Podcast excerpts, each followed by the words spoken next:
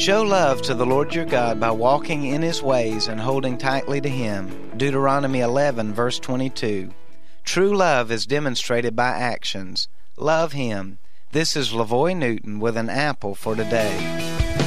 If we truly love someone, it will be demonstrated by our actions. The words, I love you, are important to say, but our actions must also match our words for them to have the proper weight intended. This is not only true with our relationships with others, but also with our relationship with God. If we truly love Him, it would be demonstrated by our actions and obedience. Are you telling God that you love Him? Are you showing God that you love Him? I challenge you to do both. Prove your love to God by walking in His ways and holding tightly to Him. Prove your love to others in the same way. An Apple for Today is a daily word of encouragement by pastor and author LaVoy Newton. More resources and encouragement are available at anapplefortoday.com.